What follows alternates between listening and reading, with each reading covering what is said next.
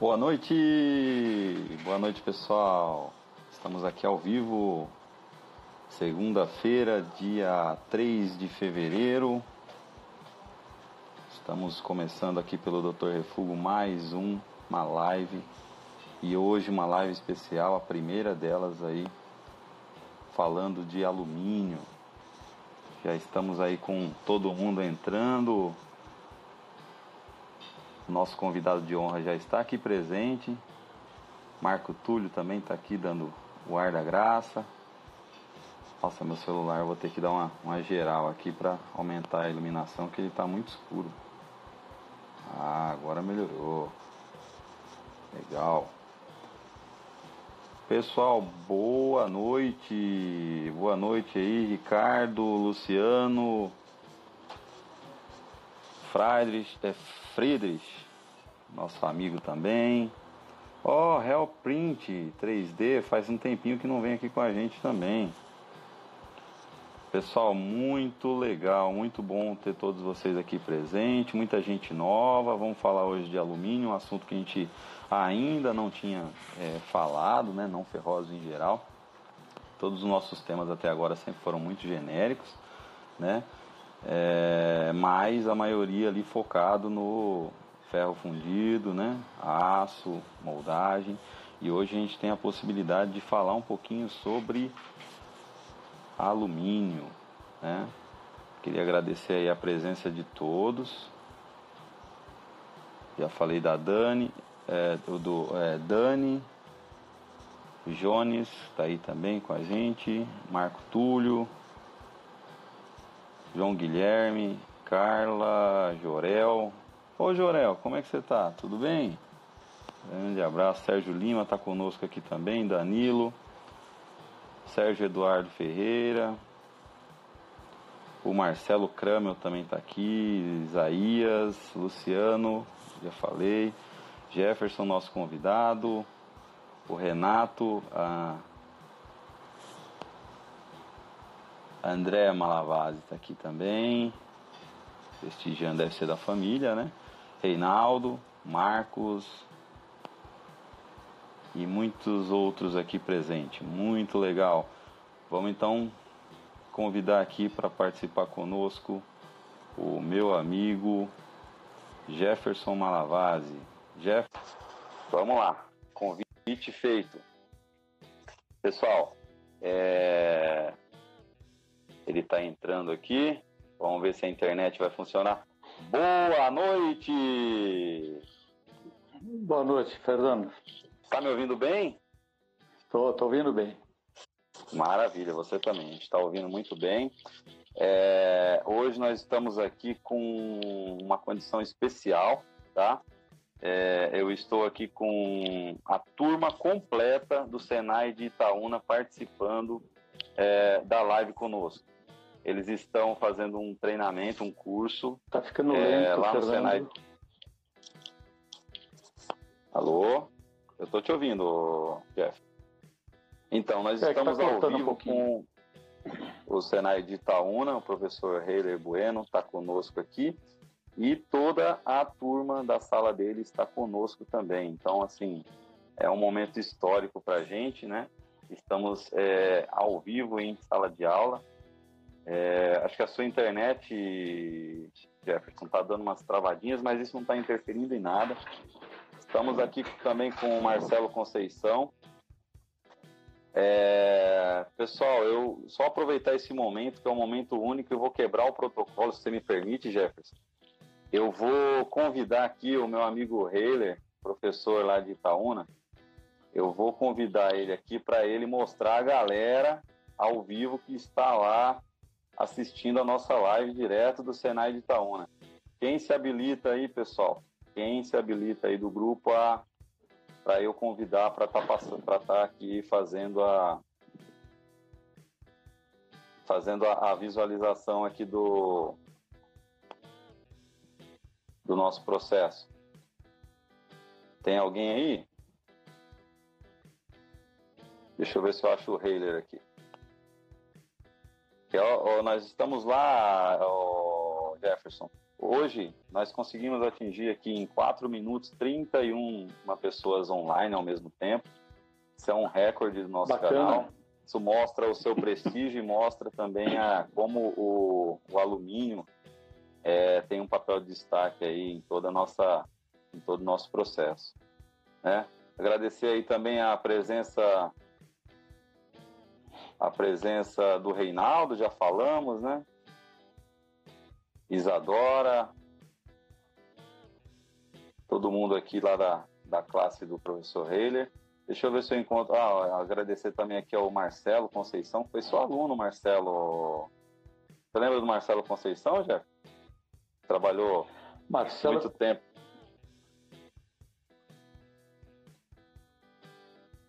Pode Oi, falar. Tá cortando, Marcelo. Tá, tá, tá cortando, tá cortando. Eu, eu tô te ouvindo bem. É, mas eu não consegui entender a pergunta que você fez, cortou. É você ah, tá. Você, você falou do Marcelo? Marcelo Conceição, Marcelo Alex Conceição, você lembra dele? Lembro, lembro, lembro. Legal. Mas são muitos alunos, hein? São muitos alunos. Foram aí pelo menos um, uns três ou quatro mil alunos aí ao longo desses, desses anos todos. Aí você fala dos treinamentos, viu? É, é muita legal. gente. Muita gente. O Rafael Minati está aqui conosco também. É... Pessoal, antes de mais nada, eu quero apresentar o meu amigo que está aqui conosco.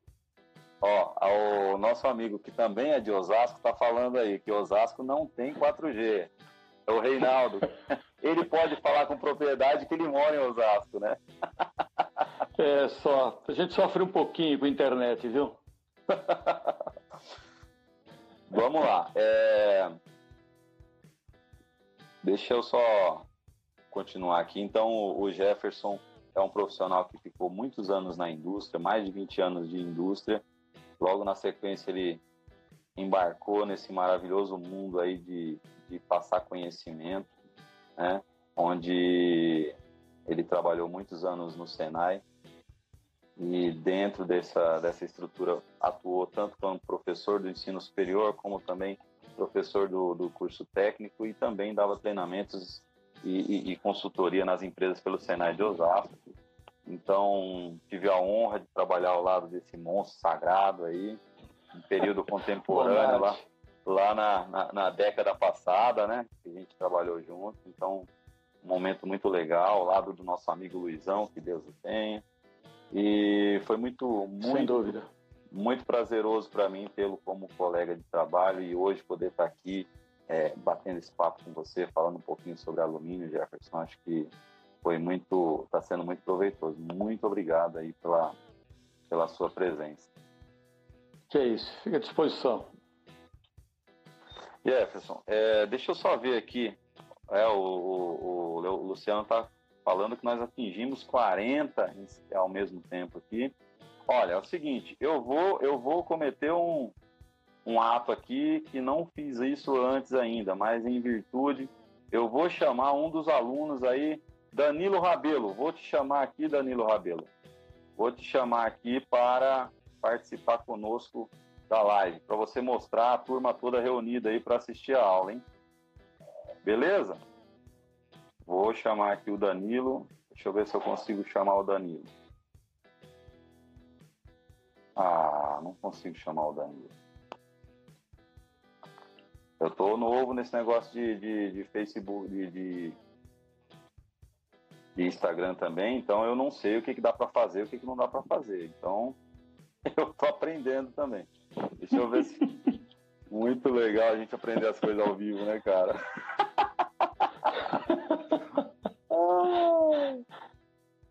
Tudo é diversão, né?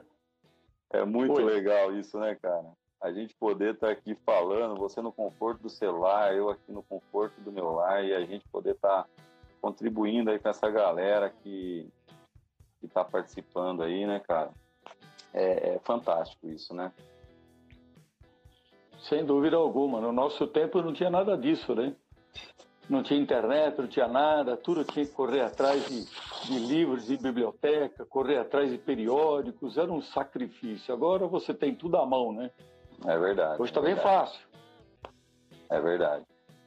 O, então vamos começar sem mais delongas. É, Jefferson, é, o que a gente vai falar um pouquinho aqui hoje sobre alumínio, né?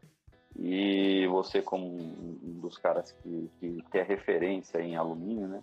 É, a gente vai ser muito, na minha opinião e na opinião de várias pessoas. Boa noite, Cleiton, Cleiton da, da ARM.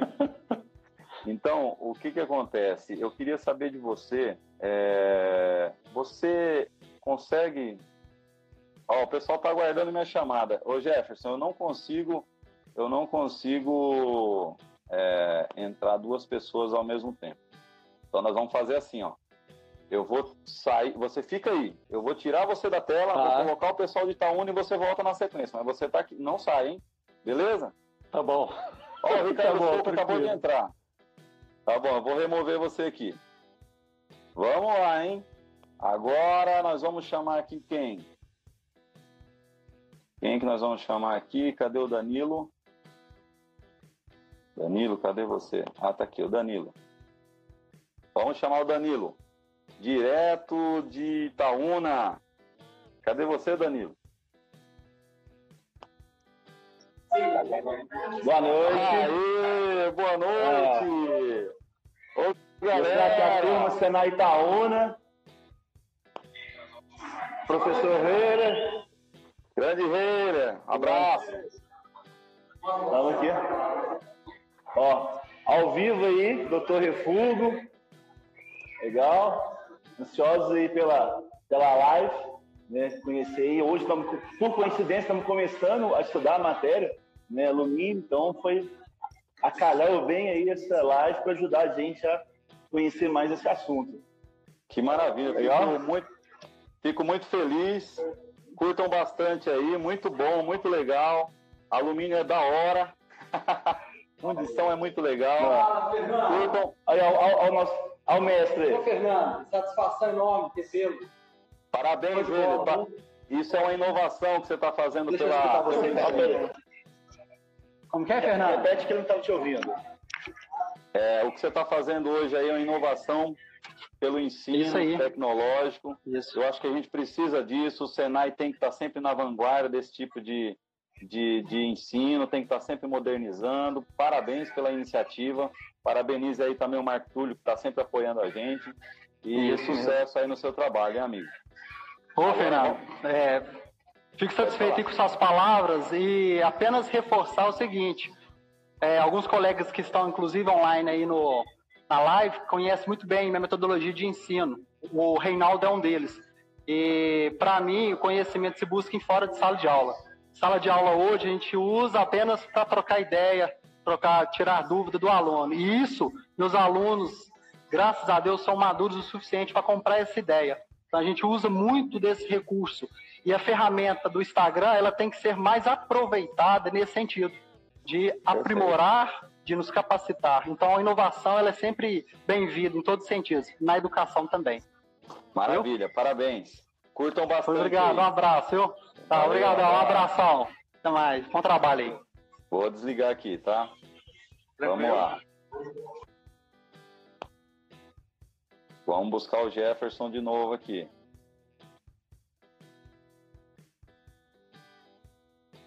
Pessoal, não leva a mão não, tá?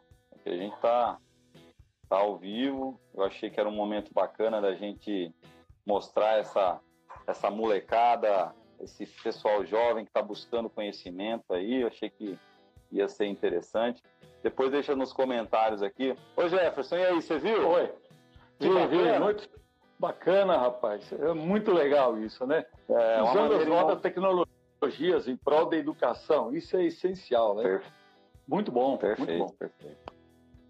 Bem, mas sem delongas, Jefferson, é, a primeira pergunta que eu ia te fazer é o seguinte aqui nesse nosso bate-papo. É, você entende que o alumínio vai continuar nessa ascendente de crescer em relação ao, aos demais metais? Ou você entende que ele chegou num ponto que agora ele vai competir mais que de, igual para igual? Qual a sua opinião? Ah, eu, eu acredito que a tendência é crescer, viu, Fernando? Mesmo porque eh, nós não chegamos ainda onde teríamos que chegar em termos de utilização do alumínio eh, nos automóveis. Tá?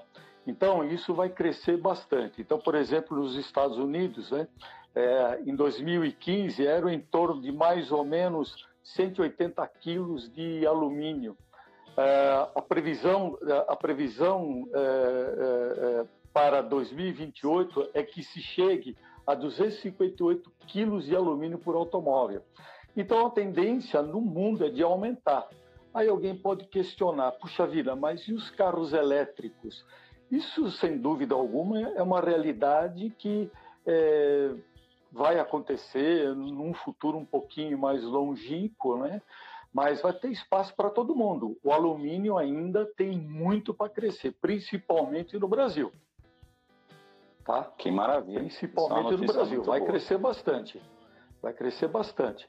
E é lógico né, que o processo de fundição sob pressão é, tem aí muito para conquistar, tá? Maravilha. Oh, e hoje no Brasil, é, qual que você acha que, pessoal que está chegando agora, né? A gente costuma fazer perguntas mais específicas, Jefferson, mas também faz perguntas bem básicas, porque tem pessoas que não, não são da área, que estão curtindo a página, curtindo a nossa conversa. Então, assim, é, hoje no Brasil, quais são as top 5 ligas mais fundidas hoje aqui no Brasil? Você consegue dizer? Olha, pra, pra, só, só nós contextualizar. Temos... Quem não sabe ainda, as ligas são um alumínio que não é puro, né? Que tem de alguma forma algum componente. As ligas fundidas, a maioria delas são ligas de alumínio silício. Então, dentro do alumínio silício, eu tô, que são as fundidas, a maioria delas, eu estou pedindo aqui para o Jefferson dar uma, uma ideia para nós. Por favor, Jefferson.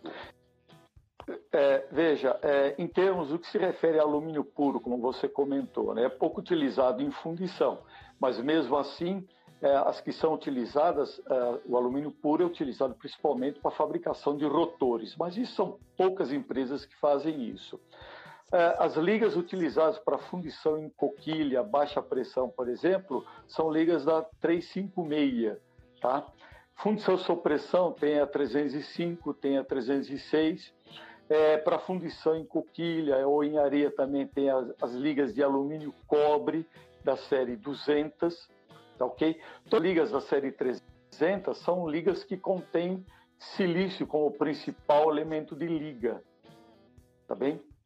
E, e, o silício ele é um elemento de liga importante porque ele contribui para melhorar, além de melhorar a fluidez da liga, contribui para a melhoria das propriedades mecânicas, já que trabalhar com alumínio puro é muito difícil, só para situações bem específicas, como eu mencionei, fabricação de rotores e motores elétricos. E também tem alguns casos específicos que consomem bastante, como por exemplo nos pistões, né? Isso, é, você tem uma liga especial. Isso. São é ligas liga... que já contém, são ligas hipereutéticas, ou seja, ligas que apresentam mais que 13% de silício. E que também tem outros elementos de ligas envolvidos. Né? É, o Lucas Rocha está perguntando aqui qual a melhor panela, é, qual a melhor alumínio para fabricação de panelas. Lucas, Jefferson, fala para ele aí. Olha, normalmente as panelas são estampadas, né? É, é, lógico que por aí, por interior, você verifica o pessoal fundindo panelas ou em areia ou, ou em coquilha. É, normalmente o pessoal utiliza alumínio reciclado, é, sem nenhum aí, sem nenhum critério, às vezes, para poder fundir essas ligas. Mas normalmente são ligas que têm, têm teores de silício de 6, 7%. Tá? O pessoal não controla a composição química. Tem que ser uma liga de alta fluidez em função da espessura da panela. Tá ok? Sim. Legal, legal. É, normalmente você ou também você, além de, de, de fazer estampada, você pode fazer é, ela é estampada a partir de um de um material repuxado, né? Você faz a placa, repuxa Isso. ela, faz o, o repuxe dela, né? Como se fosse uma laminação, né? E a partir daí Isso. você faz o estampo, né? Principalmente panela de pressão é feita aí no na, na, na de forma estampada. Né? É... Vamos lá, quem mais que está aqui já com a gente participando? Pessoal muito interativo hoje, muito interativo mesmo. É... Tem aqui o Rafael MSF falando que fundição em areia é vida. É, Jefferson, essa é uma pergunta que eu queria fazer para você. Como que estamos hoje no Brasil em termos de fundição é, de alumínio em areia? Ainda tem, não tem? Tem alguma? Qual é a sua visão a respeito disso? Tem, tem sim. Tem, tem algumas fundições aí que, que fornecem para as montadoras, né?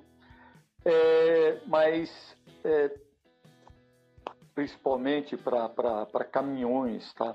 For peças fundidas é, relativamente grandes, né? Com uma certa configuração complexa, mas de volume pequeno, tá? Então são empresas que é, eu, eu, eu, infelizmente eu conheci algumas, né? Que já fecharam, né? Mas é, tem seu mercado, que é um mercado cativo, e tem aquelas empresas também pequenas, tradicionais, que não querem crescer, mas porque tem aí uma carteira de clientes que é cativo. Então é um processo que não tende a desaparecer, não, porque tem ali um, um volume pequeno, mas é, continua subsistindo aí é, com altas tecnologias, inclusive. Tá? Maravilha. É, o, o Lucas Rocha está dizendo aqui que fundição em areia para panelas é o melhor custo-benefício. É, realmente, aqui em São Paulo, principalmente, a gente não tem é, grandes históricos de fabricação de panelas, é, aqui pelo menos nas fundições que a gente visita, né? É, nós não temos grandes históricos de fundição de panela, não é isso, Jefferson? Me corrija se eu estiver errado. Sim, sim, eu, eu, eu não conheço, eu não conheço. Não conheço. O, o Danilo, que estava ao vivo aqui é, há pouco tempo, ele falou, perguntou qual é, ele perguntou aqui quais são as principais é, barreiras, né, para o crescimento da produção de alumínio no Brasil. Na verdade, hoje eu, nós estamos esbarrando aí, aí eu vou falar minha opinião, já depois você fala um pouco, mas por incrível que pareça, 2008, 2009, a principal barreira que a gente tinha era justamente a falta de sucata para fazer o, o, o, alumínio secundário. E a gente tem uma tendência forte aí de compra de sucata pela, pela, pela a China, né? Que, que pode ser um dos maiores fatores para impedir a gente de se tornar um grande fornecedor de alumínio. Você concorda comigo? Você tem mais algum ponto a acrescentar, Jefferson? É, sim, eu concordo com você, mas também tem outros aspectos, né? Nós é, infelizmente, tem a indústria chinesa, é um forte concorrente, né? É, eu não sei até que ponto, até quando é, a gente vai conseguir competir com, com a indústria chinesa. Eu sei que é, a tendência é de que é, o produto chinês é, vai ter uma certa dificuldade de ingressar no mercado brasileiro porque eles vão ter que eles eles vão ter que é, produzir para o mercado interno. Tá? Eles, o próprio chinês vai começar a consumir os produtos que ele produz, tá ok? E então a questão também de impostos também, né? Isso daí é um outro problema sério, né? Que eu não gostaria de me deter nisso, né? Não, claro, a gente está aqui para falar tecnicamente, né? É, o, nós temos aqui o Guilherme também, que está aqui com a gente, o Guilherme dos Santos Moreira. Obrigado, Guilherme, pela presença. Ele está falando aqui para a gente não, não esquecer do, do polo duas rodas, né? Falando em termos de alumínio, é um grande volume que a gente tem no Brasil, né? E para quem não sabe, a, Sem dúvida. A, as maiores fábricas de motos da Yamaha e da, da Honda da América do Sul estão localizadas no Amazonas, ali em Manaus, e onde a sua produção de motores e demais peças é tudo feito em alumínio, não é isso, Rogério? sem dúvida alguma, é um dos maiores produtores de peças fundidas em alumínio para a, a, motocicleta, duas rodas, né?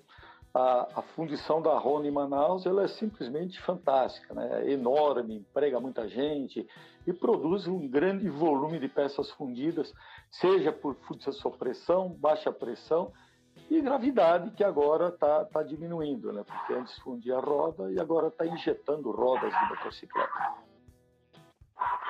Está injetando rodas. Está injetando maravilha. rodas motocicleta. É, e a gente está aqui também com o Alexandre Brito, que ele diz o seguinte: na Europa há muitos componentes de chassi em alumínio, exemplo, manga de eixo, longarina.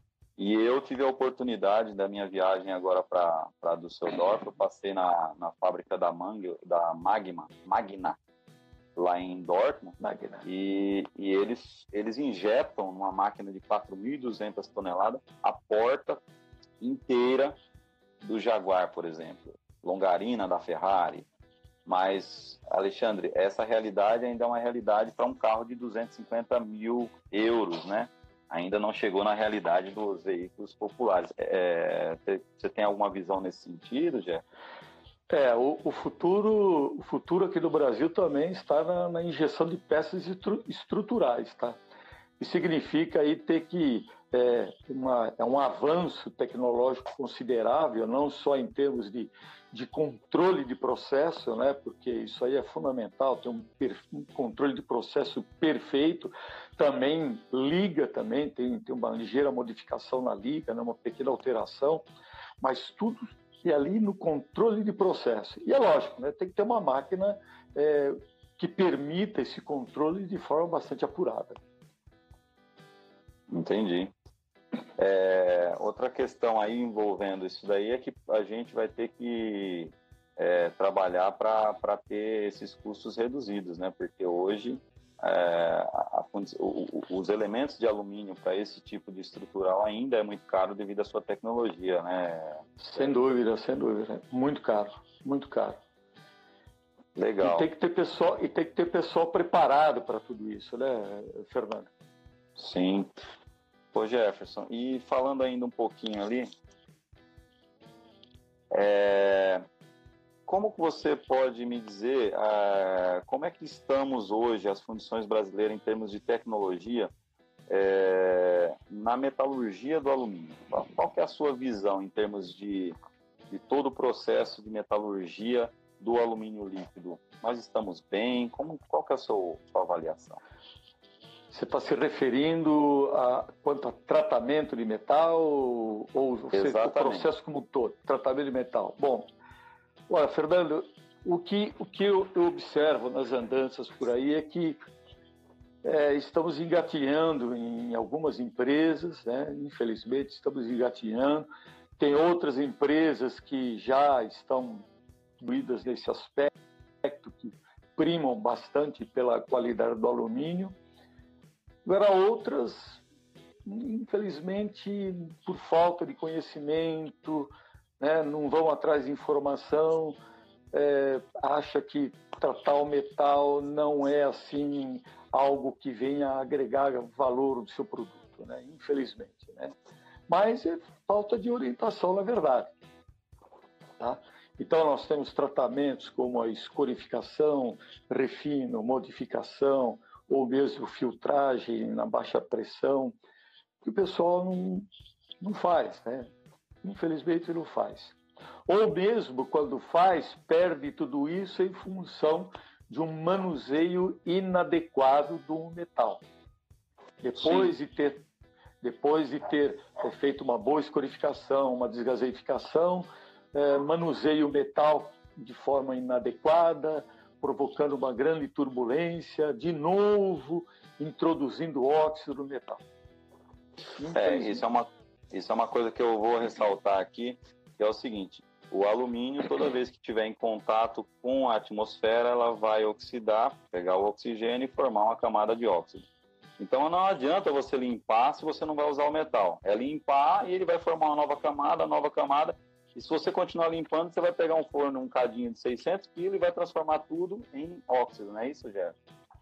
É, na verdade é o seguinte, né? É, desde que se o metal ficar em repouso, aquela película de óxido ela não tende a crescer mais, né? Ela protege o, o, o alumínio. Agora, o problema é você trata o metal e na hora de fazer a utilização desse alumínio, ele, é, é, é, é ele sofre muita turbulência na transferência do cadinho para o forno ou do forno para a cavidade da peça, ele sofre muita turbulência isso acaba fazendo com que a película de óxido é, é, fique aprisionada dentro do metal líquido. E a película de óxido tem duas camadas, aquela que tem uma boa interação com o metal líquido e aquela que está em contato com a superfície, e aquela que está em contato com o oxigênio. Essa camada que está em contato com o oxigênio do ar, ela é impermeável, ela não tem nenhuma afinidade com o metal líquido, ela cria uma película de separação na peça fundida.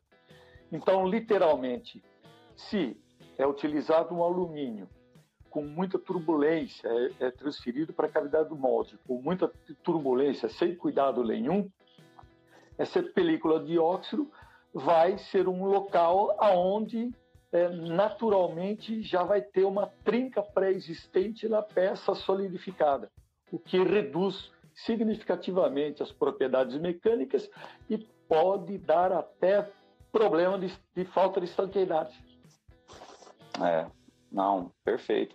E a falta de estanqueidade, muita gente não sabe, né? Mas é, porosidade provocada por gás não dá é, problema de estanqueidade. O que vai dar problema de estanqueidade vão ser rechupes e é, camadas de filme de óxido. Por quê? Porque ela acaba é, conduzindo o ar por toda a espessura da parede da peça, não é isso? Isso, é isso mesmo. Ó, isso mesmo Ricardo, Ricardo Foco, que me deu aula dessa matéria, deve estar orgulhoso aí assistindo a live agora. Ele falou assim: esse é meu garoto.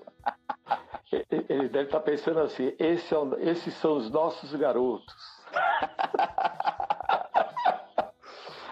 uh, ele, daqui a pouco ele entra e fala assim: você não é tão jovem assim, não, Jefferson. Ah, rapaz, de fato, de fato, de fato. o, o Rafael, o Rafael, ele tá aqui com a gente já, ele já tá falando do carnaval, ele já tá falando que tem problemas que sempre vai existir na, na fundição.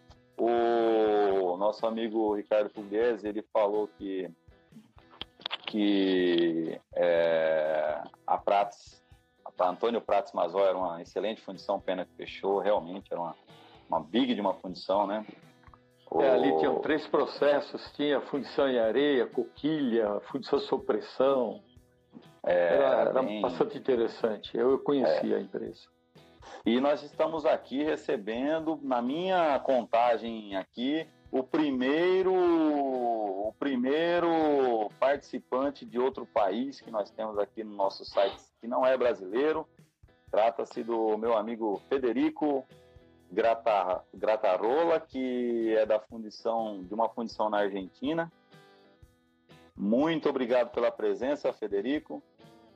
Muito bom tê-lo aqui conosco. Temos aqui também o Guilherme Gonçalves, temos o Sérgio Cruz, lá da Fundição Santa Terezinha, o Lucas Rocha, o Wagner Mesquita, o Hugo Santos e o, todo, o Matheus está aqui também, Matheus Vetzfal, o Graciliano Leite, o Alain, o Nilmar Favareto, Rodrigo Vieira, o Alex Pereira, o Eduardo Costa, Daniel, Renato, Elton Vicente, grande Elton, lá de Olímpia, gente boa, Marco Túlio e todos os demais que eu já falei aqui. Também nós estamos aqui com o Cleiton, o Elson, o Atanábio, o Reinaldo, a Carla, o Serginho, já falei também. O Danilo Júnior, uh, André Malavase. Esse aqui tem que ser o sobrenome, hein? Sim, sim, aí é suspeito, né? é, Denise Roberto, o Vinícius, o Washington Possani, é, também está aqui Barra Alumínio Fundição, o Silvio, nós chegamos a picos aqui de 52 pessoas online. Muito legal. O Douglas Graco está aqui conosco, o Edivaldo Paula, o Federico, que eu já falei, e o nosso amigo Rodrigo Neri e o Heron. Estão todos aqui conosco. Muito legal, muito bom. Jefferson, arrebentão, hein, cara? Que maravilha. 50, é, 50 pessoas, tá bom? Tá, tá excelente o número e ela vai oscilando aí, né? É, tem uma pergunta aqui da Barra Fundição, Barra Lume, que é o seguinte: o filtro cerâmico no molde ajuda a quebrar essa turbulência, Jefferson? Sim, sim, ela reduz, né? Ela, ela, ela reduz essa turbulência, retém algumas partículas de óxido, né? Isso é importante, né? É, lógico depende do filtro, mas o mais importante é que ela reduz a velocidade do material dentro da cavidade. Então, ela reduzindo essa velocidade faz com que o material adentre a cavidade com pouquíssima turbulência, preenchendo tranquilamente, diminuindo a possibilidade de, de, de da oclusão dessas partículas de óxido, tá? Esse aprisionamento das partículas de óxido é, no meio da peça. Então é importante. Entendi. É importante. Para quem não sabe, quem está chegando agora no, no mercado de fundição, o filtro cerâmico, depois vocês podem pesquisar, mas ele é como se fosse uma, ele é uma esponja, né, que é, é recoberta com material cerâmico, então ele forma um é, orifícios que, que, que seguem o mesmo formato da esponja, né? E o principal é, motivo de se usar filtro não é para reter óxido, mas sim para evitar a formação dele durante o preenchimento, como o Jefferson falou. Então, você tem razão, é, rapaz da fundição aí, que é, quando o filme, quando o, o, o jato de alumínio é, entra no molde, ele, ele vai ser conduzido de forma mais pacífica pelo, pelo, pelo canal. É mais ou menos o que a tropa de shopping faz quando entra numa briga, né? Ela vai ali e apazigua o negócio, né, já fazendo a coisa é, fluir de maneira fazendo fluir de maneira mais espontânea, mais natural, evitando assim o que a gente chama de é, filme secundário, né? Óxido secundário, não é isso, Jefferson? Explica pra gente um pouquinho dessa, dessa questão do Você já falou do óxido que se forma no banho, né? Aquele óxido lá seria o óxido primário, é isso? É, o, o, veja só, é, existe aqueles óxidos, existe o óxido que ocorre em função da reação do, do alumínio com o oxigênio do ar, e também, eventualmente, pode ter aqueles óxidos que são gerados em função de reações metalúrgicas dentro do próprio metal. Por exemplo, o, o, o magnésio que pode reagir com uma presença de com alguma coisa, alguma partícula estranha dentro do molde, tá? Numa liga que contém uma liga de alumínio silício que contém pequenas quantidades de, de, de magnésio, né? Magnésio é um elemento importante, principalmente em peças fundidas em, por gravidade, que tem que ser submetidas a tratamento térmico para ter aí um, um up em termos de propriedades mecânicas. Então, o magnésio é muito facilmente oxidável e ele tem facilidade de reagir com determinados elementos, tá? em determinadas circunstâncias. Ele pode formar óxido, pode formar inclusões, que acabam sendo retidas pelo filtro. Agora é importante salientar, Fernando, que é, de vez em quando né, é, se faz aí testes para verificar a fluidez das ligas de alumínio. Que se Boa. mede essa fluidez é, é o quanto que o alumínio percorre uh, no molde em aspiral, tá? Então, é, fazendo esse teste de aspiral numa determinada liga, com e, seu, e sem o filtro, a diferença é muito grande. Então, a presença de óxidos realmente é, reduz significativamente a fluidez das ligas de alumínio. Compromete bastante o preenchimento da cavidade. Ou tá? seja, eu, eu tendo óxido, além de todos os malefícios do óxido, ele ainda diminui a fluidez, fazendo com que eu tenha mais dificuldade de enchimento. Isso, tem mais dificuldade de preenchimento. Para peças finas é um problema. Legal, entendi. Ó, eu estou recebendo aqui o Lucas Rocha de uma fundição em Cruzeiro, o, o Silvio Lanagoni está falando do Kleber, condição em Taubaté. E tem uma questão aqui também colocada, que é. Nós temos aqui. Ah, o Marco Aurélio, que é o D. De Tirione, que é o Marco Aurélio. E aí o Luciano pergunta assim: Fernando, por que, que os padrões para montar uma curva no espectro de alumínio é tão caro? Bem, a gente. Ah, tem também aqui o Marcos é, Eulo, Euleotério, da Steel. Muito bem-vindo. Marcos, seja sempre bem-vindo aqui com a gente. O Luiz Alberto Zag e também o Everaldo Moraes e, e toda essa, essa equipe. Então, essa pergunta aí é, do, essa pergunta, essa, essa pergunta do, do Luciano, nós não vamos responder aqui, Luciano. Mas assim, aqui na live, eu não sei se ainda está aqui, mas nós tínhamos a Mariana, que trabalha na BSW, uma das empresas que fabricam aí. Ela esteve aqui conosco. Acho que ela saiu na surdinha, mas ela estava aqui conosco. É uma pergunta que a gente pode fazer para ela. Eu, como químico, posso afirmar para você o seguinte: o padrão é caro porque ele tem que ser testado e ele tem que ter um grau, de, um grau gigante de precisão. Então isso custa caro, porque tem que fazer vários e várias e várias funções até chegar no ponto que ele precisa. Jefferson, alguma coisa a acrescentar nessa questão de padrões? Não, é isso mesmo, concordo com você. Tem que ter é de alta precisão, por isso que é caro mesmo. Legal.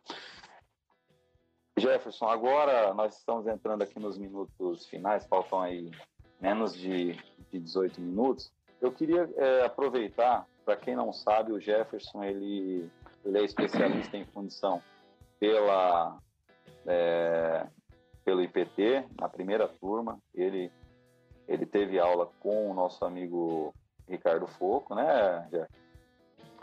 Segunda turma.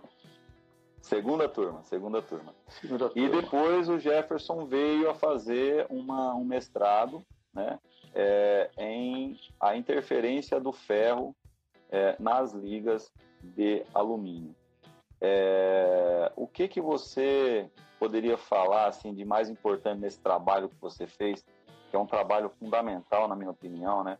A gente entender é, a importância de você controlar o ferro numa liga de alumínio. O que, que você pode falar para a gente? Eu queria aproveitar essa pergunta para falar do, do ferro, para você também falar um pouquinho sobre a, o que, que muda nesse teor de ferro quando aplicado nas diferentes aplicações ali, por favor, Jé. Bom, Fernanda, é, o ferro, as partículas de ferro, né? Então, ele, o, o, o ferro ele forma partículas com o silício e o alumínio, tá? É, dependendo da morfologia, como ele se apresenta, a morfologia é a forma, dependendo da, da forma como ele se apresenta, é, quando ele fica na forma de plaquetas e literalmente se o processo de fundição ele é muito lento, o processo de solidificação do alumínio silício é muito lento e o teor de ferro for alto, dá-se oportunidade para que essa plaqueta de ferro cresça.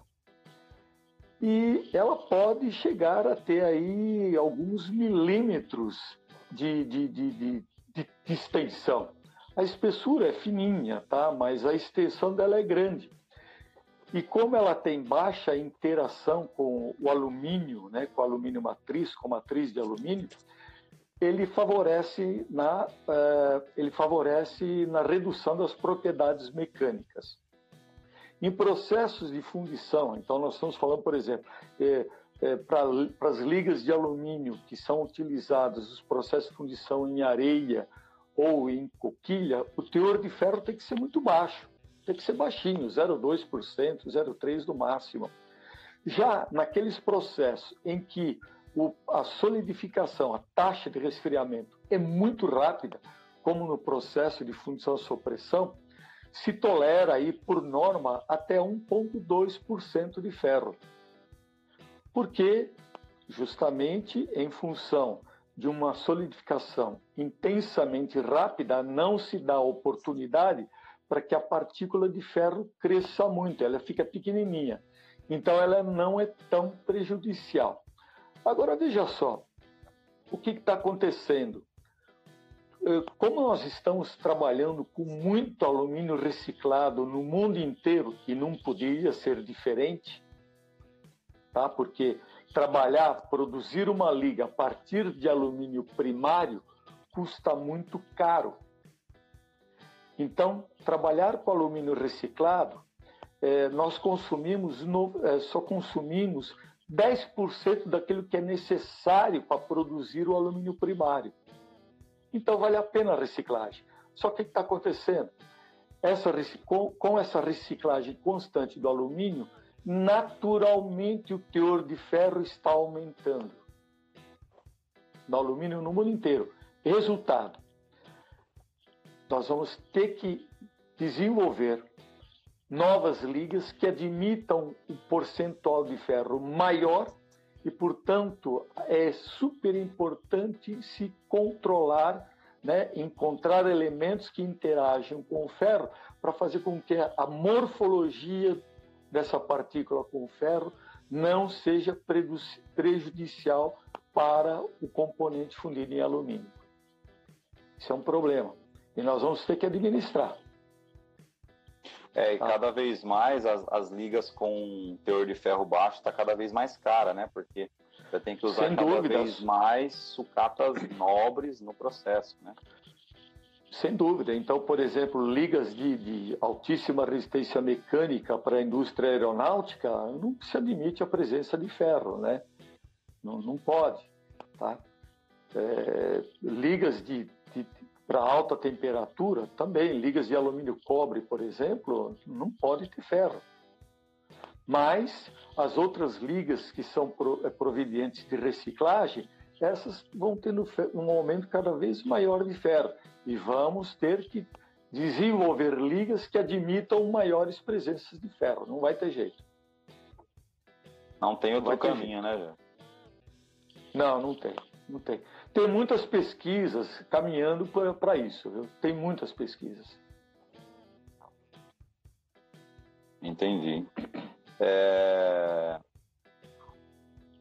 Jefferson, é muito esclarecedor sua pergunta e eu queria complementar ela com mais uma pitadinha. Oh, só respondendo para o Rafael, Rafael está é, perguntando se eu vou colocar a live do Codebox no canal. Sim, Rafael, vou colocar no decorrer dessa semana. Eu vou colocar do Camilo Comecinho da próxima semana eu já coloco a live é, do Pablo, semana passada, uma live sobre Codebox, Jefferson. Você não participou, mas foi muito boa, muito esclarecedora. É, mas eu gostaria de continuar nesse, nesse tema, né? É, nesse tema do, do ferro. É, vamos pensar o seguinte: você está fazendo uma peça altamente é, técnica que requer um cuidado tremendo e você tem uma especificação de liga que o teor de ferro vai de 0,7 a 1,1. Qual o reflexo na qualidade e no refúgio dos itens é, quando eu estou trabalhando perto de 0,8 e quando eu estou trabalhando perto de 1,1? É, Para que processo você se refere? Fundição sob pressão? Isso, a fundição sob pressão. Tá. Ok. É, na verdade, você não vai, não vai perceber grandes diferenças, tá? para o mesmo produto, você não vai perceber grandes diferenças, não. É, se perceber, vai ser uma coisa extremamente sutil, você não consegue verificar isso daí. Você não consegue, é muito pequeno. É, eu digo o seguinte, que é, a, a, variação, eu acho que é, você percebe muito mais uma variação de comportamento em função da variação do teor de silício do que da presença do ferro. Tá ok? Agora, se é num processo de, de a, a, a, gravidade, aí sim você percebe uma diferença muito grande. Em fluxo de pressão você não percebe. De 0,9 a 1,2, é, na gravidade, se você tivesse uma liga assim, você perceberia tamanhos enormes da partícula do, do, do, do intermetálico com o ferro. Agora, fluxo de pressão, é, talvez, se você fosse pegar aí um, uma partícula é, dependendo da espessura da parede e da peça, naquela região talvez se encontrasse partículas maiores. E não perceberia assim grandes diferenças de propriedades mecânicas. Há de se verificar o seguinte: no processo de fundição sob pressão, é, nós temos um, um, problema sério que, que é a presença de ar aprisionado na peça. Então, em termos de porosidade, a peça injetada sob pressão, apresenta um nível um pouquinho maior de porosidade, tá, okay? justamente devido à presença de ar aprisionado durante o processo, é, quando o alumínio adentra a cavidade. Tá? Então, para poder perceber essa diferença entre 0,9 e 1,2, teria que fazer muitos testes. Entendi, entendi. E uma última, uma última pergunta aqui desse tema, aliás, é um tema similar. O pessoal lá da Barra Lumen está perguntando assim: é... e sobre estanqueidade do material, o SAI 323 é a melhor opção? Olha, é, ele, ele, é uma liga que tem 7,5% de, de, de, de silício, né? Então, veja, é uma liga que não deveria, quer dizer, é, é uma liga que, em termos de estanqueidade, seria adequada. Agora, não pode esquecer o seguinte: é, uma das coisas que ajuda na, na estanqueidade das ligas de alumínio é o refino de grão controlar o tamanho de grão. Se o grão é maior, o poro é maior. Tá? Então, com o refinador de grão, a gente dá uma reduzida na, na, na, no tamanho. Com o refinador de grão, nós também reduzimos as porosidades, as microporosidades ou os micro-rechupes, e com isso, obviamente, também melhora a estanqueidade. Essa é uma liga utilizada quando se pretende trabalhar com um nível de estanqueidade um pouquinho superior. Legal. E com relação a essa, essa liga é, famosa A356, que todo mundo fala dela aí, é, ela continua com o seu uso e a sua vanguarda aí garantida? Sua...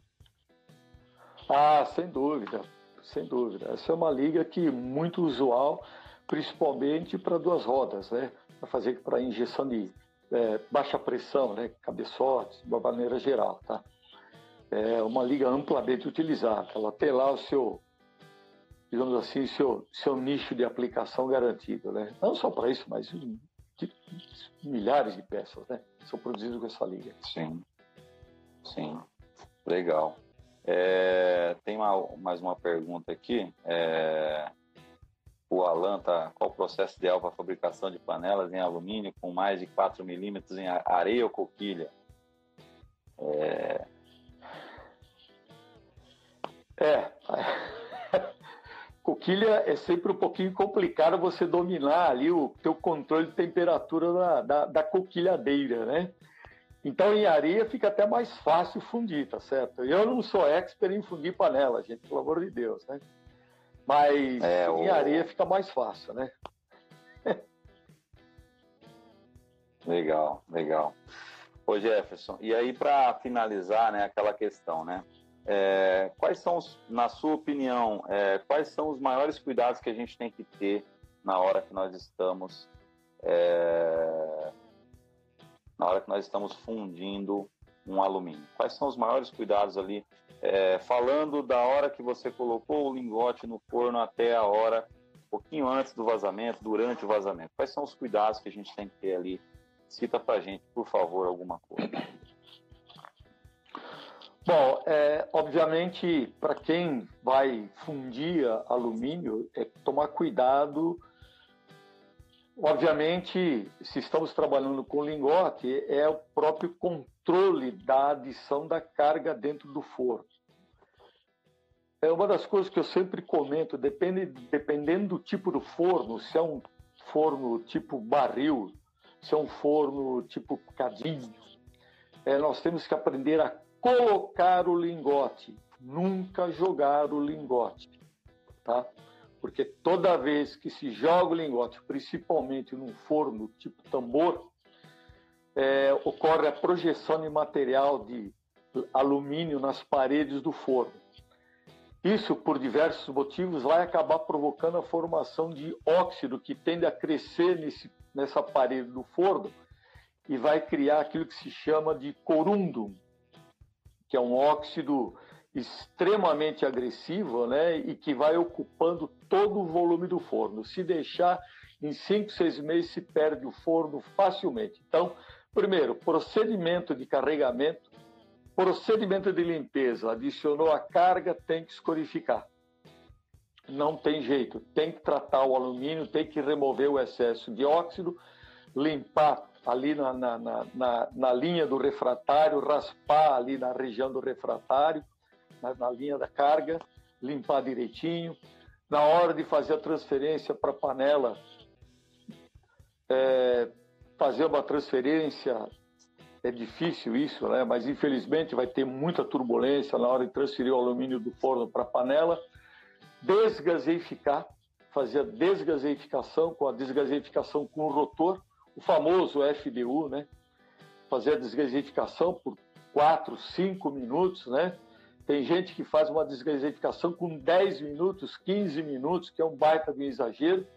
Pelo amor de Deus, né? Verificar se está saindo gás, verificar se o eixo está perfeitamente é, é, é, posicionado. É, está posicionado, sem excentricidade, porque em vez de gaseificar, acaba provocando turbulência, então aquilo que você retira, você está gerando tudo de novo. Isso é um problema sério. O pessoal não dá muita atenção à, à, à, à manutenção do desgaseificador. A, a distância do fundo, né? Também essa distância do fundo do rotor, a, a altura do rotor em relação ao, ao fundo, né? A rotação também é importante, tem que verificar isso. E é lógico, né? Você pode fazer a escorificação enquanto está desgaseificando. Pode fazer. Tá?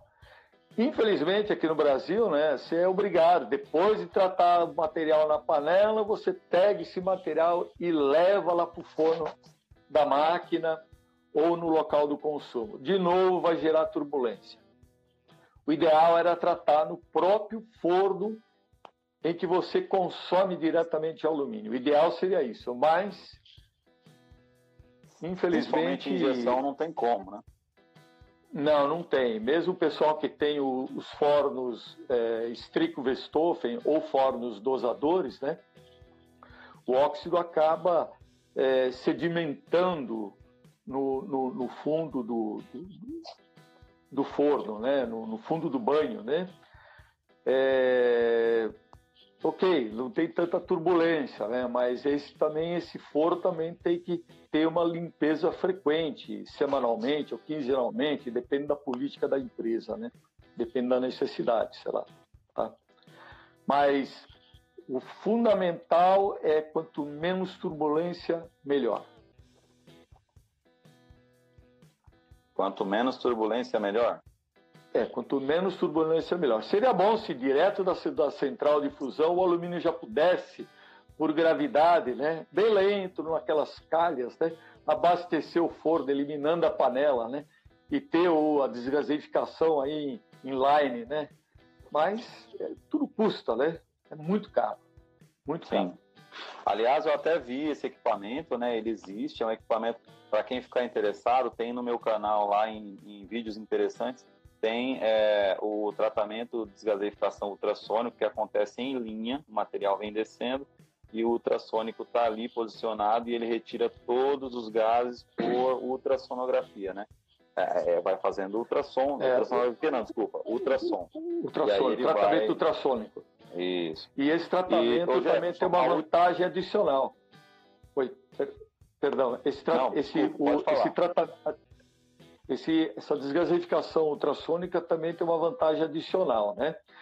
É, se o alumínio for utilizado ah, de forma rápida após o tratamento, ele também reduz o tamanho, ele propicia uma, uma redução no tamanho de grão, eliminando a necessidade de utilizar ou reduzir a quantidade de titânio boro, né? Uhum. A última pergunta aqui então, para a gente encerrar.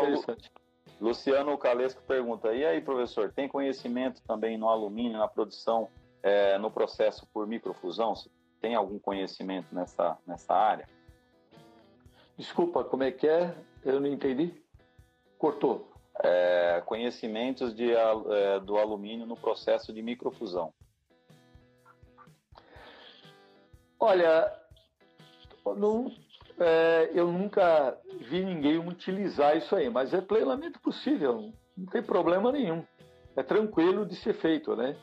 É, a sistemática, eu acredito, teria que ser a mesma daquilo que se utiliza para a fundição convencional, né? Manter a casca aquecida para poder fazer o vazamento. Não vejo diferença nenhuma. É, o, o grande barato da, da fundição aí, viu, Luciano? Que é pelo pouco que eu estudei aí, tem alguns especialistas fora do Brasil. No Brasil não tem nenhuma empresa ainda fundindo em larga escala em microfusão. Tem algumas empresas tentando, já começando, fazendo alguns trabalhos. Mas nosso tempo acabou, Jefferson. Nós temos. Você tem 20 segundos para se despedir. Um abraço para você, meu amigo. Gente, muito obrigado pela presença. Um abraço, muito, muito obrigado a todos os participantes aí. Gostei bastante e vamos para uma próxima, se Deus quiser. Beleza, muito legal. Um abraço.